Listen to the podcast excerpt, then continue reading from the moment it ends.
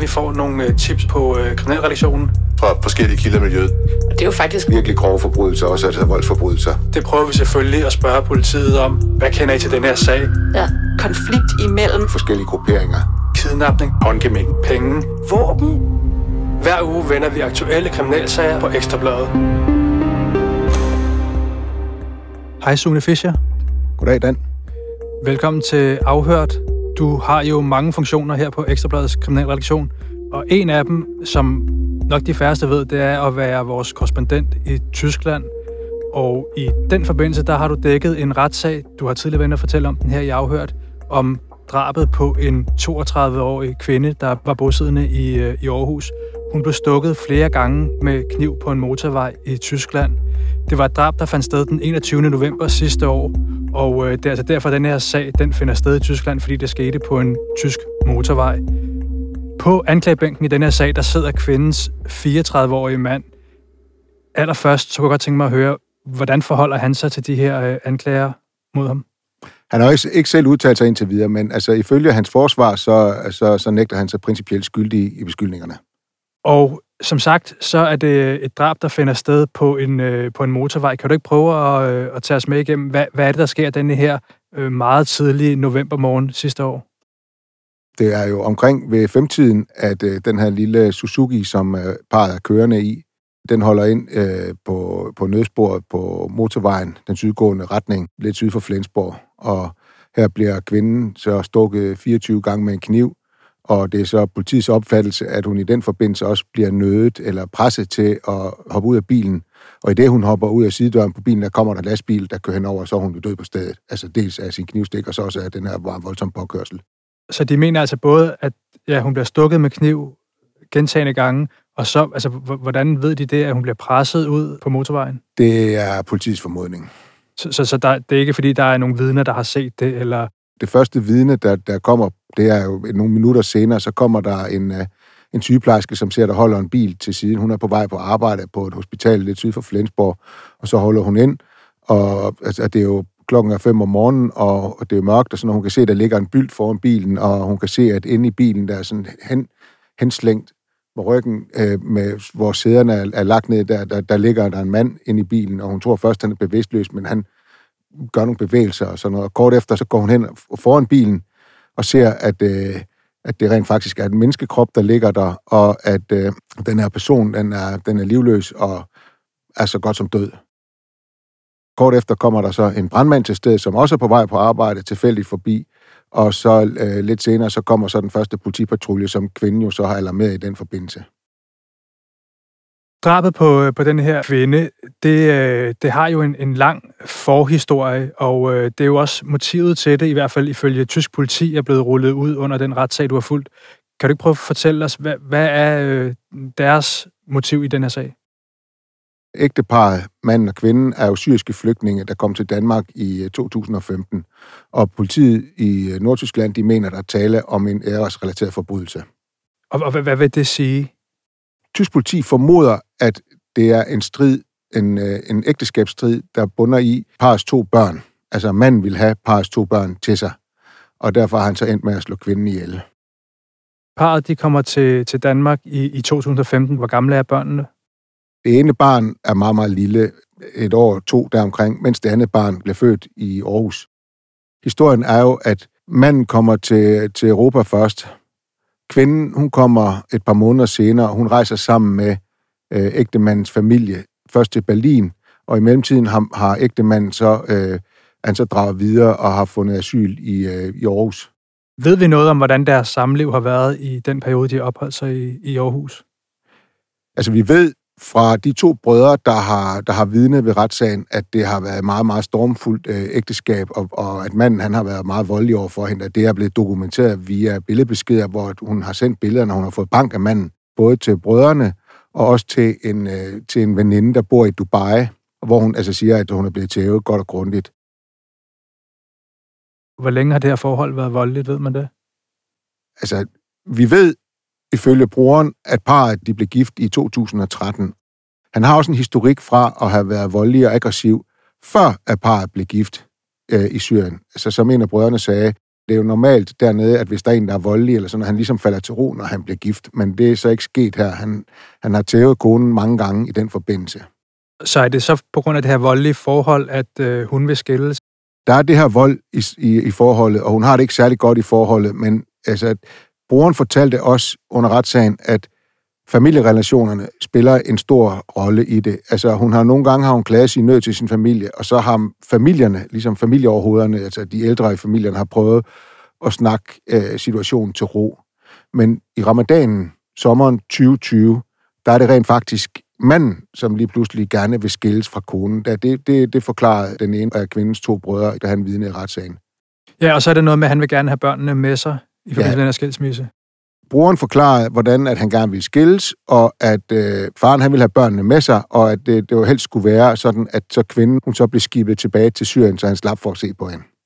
Okay, men hvis motivet er en æresrelateret forbrydelse ifølge tysk politi, altså det er jo typisk sådan noget, vi hører om, hvis en kvinde forlader en, en mand. Hvordan hænger det sammen med, at det rent faktisk er manden, der vil skilles i denne her sag? De er jo bosiddende i Aarhus, og de kommunale myndigheder i Aarhus øh, har været inde over sagen også i den forbindelse. Ikke?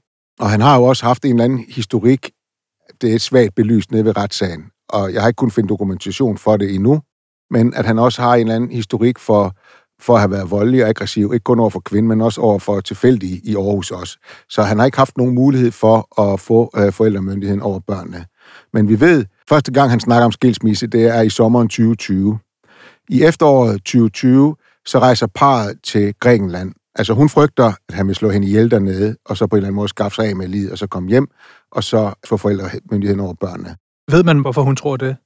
Det er på grund af den voldelige historik. Har hun skrevet det til nogle, nogle af de beskeder, der blev fremlagt? Eller? Der har været nogle beskeder, også, altså også hun har skrevet til, til, til ægtemanden, også, når så tog vi til Grækenland, og så ville du slå mig ihjel dernede, og så svarede han, nej, det ville jeg jo ikke. Hvorfor skulle jeg det? Jeg gå, så kunne jeg jo lige så godt have gjort det herhjemme-agtigt, ikke? Noget i den stil, i de beskeder, der blev fremlagt. Øh, men det er også kommet frem, hvordan tysk politi mener, at hun rent faktisk rejsen til Grækenland. Målet var, at så at man skulle rykke videre fra Grækenland og så ind til Tyrkiet, hvor han så ville skaffe sig med hende, og så skibe hende ind til Syrien derfra. Men øh, altså ikke slå hende ihjel? Ikke slå hende ihjel. Men at han ligesom, hvis han kunne slippe af med hende, og kom, hvis hun kom til Tyrkiet, og så kom tilbage til Syrien. Men øh, det her, det er jo så en påstand, der kom frem i retten, som brugeren sagde. Det var, at grænsen imellem Grækenland og Tyrkiet var lukket på det tidspunkt, og derfor så blev det ikke til noget. Og så er det, de jo så tager tilbage til Danmark. Det er jo et, et år inden drabet finder sted. Det her drab, det, det finder sted, er der noget, der, der sådan er blevet fremlagt eller tyder på, at det er sådan et planlagt drab, eller er det et, der sker i effekt? Fordi det, ja, det sker jo på en motorvej øh, på vej ned gennem Tyskland. Ja, jeg vil godt lige have lov at, at så rykke øh, ni måneder eller deromkring tilbage, fordi at omkring januar 2021, der øh, kontakter hun kommunen, altså de sociale myndigheder i Aarhus, og siger, at nu, nu, nu kan hun ikke mere. Hun er udsat for vold. De sender en patruljevogn derud, og på det tidspunkt, der er manden væk. Måske er han nede at besøge noget familie i Tyskland. Han er i hvert fald ikke til stede. Så øh, med politiets hjælp bliver kvinden, der tager et pars to børn, og så rykker hun på krisecenter. Og det får så forholdet til at eskalere i den forkerte retning. Manden, han begynder virkelig at sende trusler til højre og venstre i den forbindelse. Ikke kun til kvinden. Han sender både talebeskeder og skrevne beskeder med trusler til hendes brødre også. De bor på det her tidspunkt også i Berlin. Er, er det nogen, du har set eller hørt i retten? De blev fremlagt øh, i retssagen også, ikke? Og man kan jo sige, det der er lidt, øh, altså den her sag, den trækker tråde fra Aarhus, hvor parret bor ned over Berlin, hvor at, øh, at familiemedlemmer til både øh, ægtemanden og kvinden bor, og så helt ned til Syrien, hvor at der er venner og bekendte, og så også, at kvindens forældre rent faktisk stadigvæk bor nede. Hvordan trækker det tråde til Syrien? På et tidspunkt øh, i løbet af foråret, så er der en, øh, det, det, det er dokumenteret også ved beskeder, at der er der en pårørende til kvinden, som bliver forsøgt overfaldet, men det bliver ikke udført. Der er også på et tidspunkt ved en pårørende til kvinden nede i Syrien, denne pårørende finder et afhugget forhoved og nogle forindvolde, samt en tegning af en håndgranat foran sin dør. Så siger broren, øh, hendes bror, der han vidner i retten, at i vores kultur, der betyder det, at man vil nogen noget ondt. Det er en klokkeklar besked, hvad det er. Så er det nogen manden har fået til at gøre det nede i, i Syrien? Ja, det må vi gå ud fra. Vi ved også, at øh, sidst i august eller i september 21, der bliver der kastet en håndgranat imod et tomt hus, som ejes af kvindens forældre i Syrien. Der er også dokumenteret en, øh, en WhatsApp-besked imellem ægtemanden og en af hans venner nede i Syrien. Af beskeden der fremgår det, at han gerne vil have den her mand, eller den her ven i Syrien til at kaste en håndgranat imod familiens hus. Så vennen, han, han skriver på et tidspunkt, øh, så snart du kommer tilbage, min bror, så tal med mig, elskede. Jeg har kun Gud og dig. Det skrev vennen altså til, til ægtemanden, ikke? Og så svarer den tiltalte til sin ven, jeg har talt med din tante i dag, og hun sagde, have ingen medlighed med dem. Altså, så der er klar besked om, hvad det er, der skal ske. Det er ægtemanden og hans ven i Syrien, som, som skriver sammen på WhatsApp. Okay, og det, og det er blevet fremlagt i... øh, Det blev fremlagt i retten. Men, men når nu, at øh, man kan forstå, at han jo blandt andet har en, en ven i Syrien, som på en eller anden måde, han i hvert fald har en korrespondence med, af, af politiets motiv, at han har handlet fuldstændig alene i det her, eller kunne der være medgerningsmænd? bistandsadvokaten til, til de pårørende i den her sag, han mener jo, at det rent faktisk bør undersøges, om der er andre, der på en eller anden måde spiller en rolle i, altså i hele det her kompleks, der fører op til drabet. Forløbig så er der kun én tiltalt. Politiet mener, at drabet er udført af ægtemanden. Men der kan måske være, at han er blevet nødet af familien. Har han noget samarbejde kørende? Altså, hvis jeg lige må vende kort tilbage til den besked, som han sender til sin ven, dengang der, omkring det bomben, der svarer vennen jo, jeg offrer mig for dig, men det er vigtigt, at ingen dør. Men jeg vil lade deres hjerter mørne i ilden, og jeg vil lade dine børn komme på dit skød, sådan at du igen kan bestemme over dem. Altså, det er klokkeklart. Det her, det handler om børnene. Det lyder jo fuldstændig vanvittigt, det der. Det er en af de mere ekstreme sager, som jeg har dækket i nyere tid. Og vi ved jo så også, at der er nogle dunkle sider af den her sag, som ikke er blevet belyst endnu. Hvad er det for eksempel? Hvad mangler du svar på? Vi ved jo for eksempel ikke, hvorfor kvinden alligevel vælger at sætte sig ind i en bil og køre med, med den her ægte mand i november, øh, sandsynligvis med kurs mod Berlin. Men man kunne forestille sig, at hun på en eller anden måde, vi har jo tidligere hørt, at familierne spiller stor rolle, og hvis det er, at hun kan få det afklaret hans familie dernede, at der ligesom kan komme ro på sagen, hvis det er, at de ligesom er inde med over at, at træffe de her fælles beslutninger. En form for mailing? Ja, imellem familierne der. Det har jo været nævnt meget dernede, ikke? Og det er jo derfor, at parret der, de, øh, der er jo også det omkring bilskiftet i, i, i Flensborg. Der er et bilskifte? Ja, det undrer vi os jo meget over, fordi det billede, vi kan se, der er taget ud på motorvejen om morgenen, der er parret kørende i den her lille Suzuki på tysk indregistrerede nummerplader. Og hvad, nu ser du det billede. Hvad, hvad er det for et billede? Der er en pressefotograf, der har taget et billede, hvor kvinden ligger død. Den er taget om nogle, nogle timer efter. Det er lyst, og han er taget op fra motorvejsbro. Man kan se ned, at der holder en grå Suzuki holdende, og foran der ligger der en byld. Det er så kvinden, den døde kvinde, som er dækket over. Men i retten har det jo været fremme, at parret rent faktisk startede med at forlade Aarhus i en, øh, en hvid Passat på danske plader. Og den her bil, den har man så kørt til Flensborg i. Der har åbenbart været vrøvl på en eller anden måde med den her bil. Så i Flensborg er man holdt ind, og øh, på en eller anden måde har ægte man kontaktet sin bror, som bor i Berlin, som så er kørt til Flensborg i den her, i den her Suzuki, og det er så den bil, man har fortsat i. Det bemærkelsesværdige er, at broren til synlande har valgt ikke at køre med dem i Suzuki'en. Han har taget toget hjem til Berlin. Har broren været indkaldt som vidne i den her sag? Øh, nej, men han skal vidne i løbet af sagen. Og man kan jo så også sige, da politiet finder den her hvide Passat efterfølgende, så finder man en hakker og en skovl skjult i bagagerummet. Og når vil du så sige skjult i bagagerummet? Ja, det er fordi, de har været pakket ned, der hvor reservehjulet rent faktisk plejer at ligge, med en, med en måtte henover, så man ikke kunne se, at der var de her gravredskaber i bilen. Og det er vel så noget, som øh, tysk politi mener kunne være en del af en eller anden øh, forberedelse til at slå kvinden ihjel? Ja, man kunne jo godt øh, sige, hvorfor har man en, en hakke og en skov skjult øh, i bagagerummet på bilen? Men det er vel så noget af det, som vi ikke har hørt mandens forklaring på, eftersom han slet ikke har, har udtalt sig? Nej, manden har jo været øh, svært medicineret. Det virker rent udsagt en, en anelse absurd.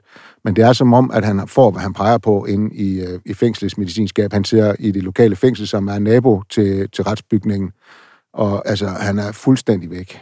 Og hvad, hvad siger øh, hans advokat til alle de her øh, ting? Jamen, han siger jo, at, øh, at han nægter sig skyldig, men vi har ikke kunne høre hans egen forklaring. Bistandsadvokaten og anklageren, de undrer sig også rent faktisk over, at den tyske kriminalforsorg, det tyske fængselsvæsen, der de i så, med så mild en hånd har givet ham så meget medicin, at han kan sidde og savle og halsove ret, retsdag efter retsdag væk. Der har han, der været, han har været så skæv, at der har været øh, en retsdag, der måtte gentages, fordi han var fuldstændig ude af stand til at opfatte, hvad det var, der rent faktisk skete. Nu er det jo en sag, der, der kører i, i Tyskland. Børnene, hvor er de henne i dag? Øh, ifølge vores oplysninger er de et eller andet sted, befinder de sig enten i familiepleje eller i en eller anden form for varetægt i Danmark stadigvæk. Og hvis denne her mand, han øh, skulle blive dømt, hvad, hvad kan man så se frem til at straffe i, i Tyskland i sådan en sag? Altså minimum livsvejet. Hvornår falder der dom? Ja, men egentlig var det jo meningen, at der skulle falde dom her i løbet af efteråret, men øh, sidst jeg snakkede med, med myndighederne dernede, så kan det godt være, at den strækker ud, og så ind til i løbet af foråret. Lige pludselig er der kommet ting frem i sagen, som ikke indgik i sagen før. For eksempel har den ene af kvindens brødre, da han forklarer sig, at han i forbindelse med sagen også er blevet truet af ægtemandens far, og det dokumenterer han med en besked, han viser som viste. Men det har han ikke haft forklaret til politiet inden, og det ved du selv, at lige pludselig dukker der nyt bevis op ind i en retssag. Og så er det også, øh, skal der så begynde, øh, skal der foretages efterforskningsmæssige skridt imod øh, nogle af mandens øh, familiemedlemmer, der, der pludselig skal inddrages. Og vi snakker jo også, det er jo ikke bare hent vidner fra nabobyen, altså det fra Husum eller fra øh, Områ. Vi snakker jo familiemedlemmer, som måske skal hentes op og findes frem nede i Syrien, der, skal, der på en eller anden måde skal indkaldes som vidner, hvis det er muligt. Men det lyder jo også til, nu siger du, at øh, myndighederne de karakteriserer det her som en, en æressag, og vi har jo set eksempler på det her tidligere i, øh, i miljøer med anden etnisk oprindelse, at der er de her familiefejder decideret. Det, det tyder jo på det, når du siger, at der også har været trusler øh, mellem familierne efterfølgende. Er det noget, som man ellers mærker noget til under sagen? Nej, men der har jo været lidt, fordi der har været nogle pårørende til manden, som har været nede på tilskuerpladserne, og ligesom der også har været nogen af, til kvinden.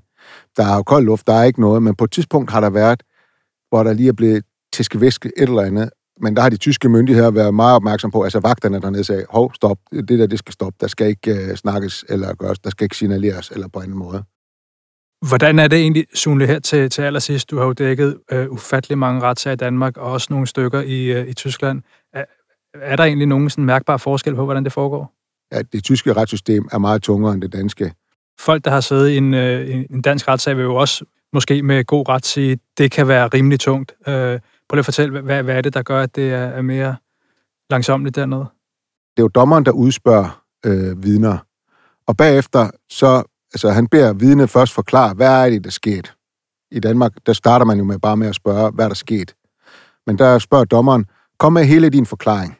Og så forklarer vidne sig uden afbrydelse, og så bagefter så stiller først dommeren uddybende spørgsmål, og så efterfølgende er det forsvarets tur til at stille uddybende spørgsmål, og så er det anklagerens tur til at stille uddybende spørgsmål, og så er det så bistandsadvokaten til de pårørendes tur til at stille øh, opklarende spørgsmål. Så det lyder som om, man får den samme forklaring rigtig mange gange. Det gør man også, men altså, det kommer jo fra forskellige vinkler, og man må sige, at forsvaret de arbejder jo i særdeleshed meget mere øh, aggressivt og offensivt, end vi gør i Danmark på at skyde vidnes forklaring i smadre. Altså gå mere hårdt til vidnerne, eller... Ja. Prøv lige at fortælle, hvordan foregår det? Jo, men altså, det er jo, de ser jo syles bedst og prøver at finde, hvor er der hul i den forklaring, du har sagt. Hvad, du sagde, det var blå, men var den ikke grøn? Du har tidligere sagt, at den var rødagtigt i, i den måde, ikke? Altså, prøver virkelig at få vidne på glat is. Det vil man jo ikke opleve i danske retssale. I, I hvert fald ikke øh, helt på, på samme måde, kan man sige. Øh, Sune Fischer, skal du ned og høre flere lange forklaringer i, øh, i retten i Tyskland?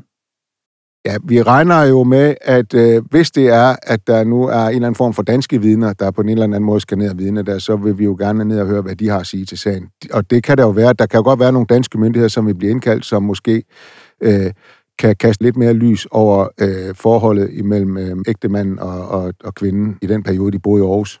Og hvornår forventer man en øh, domsafsigelse? Ja, forløbig er det en gang i næste år, starten af næste år, foråret måske.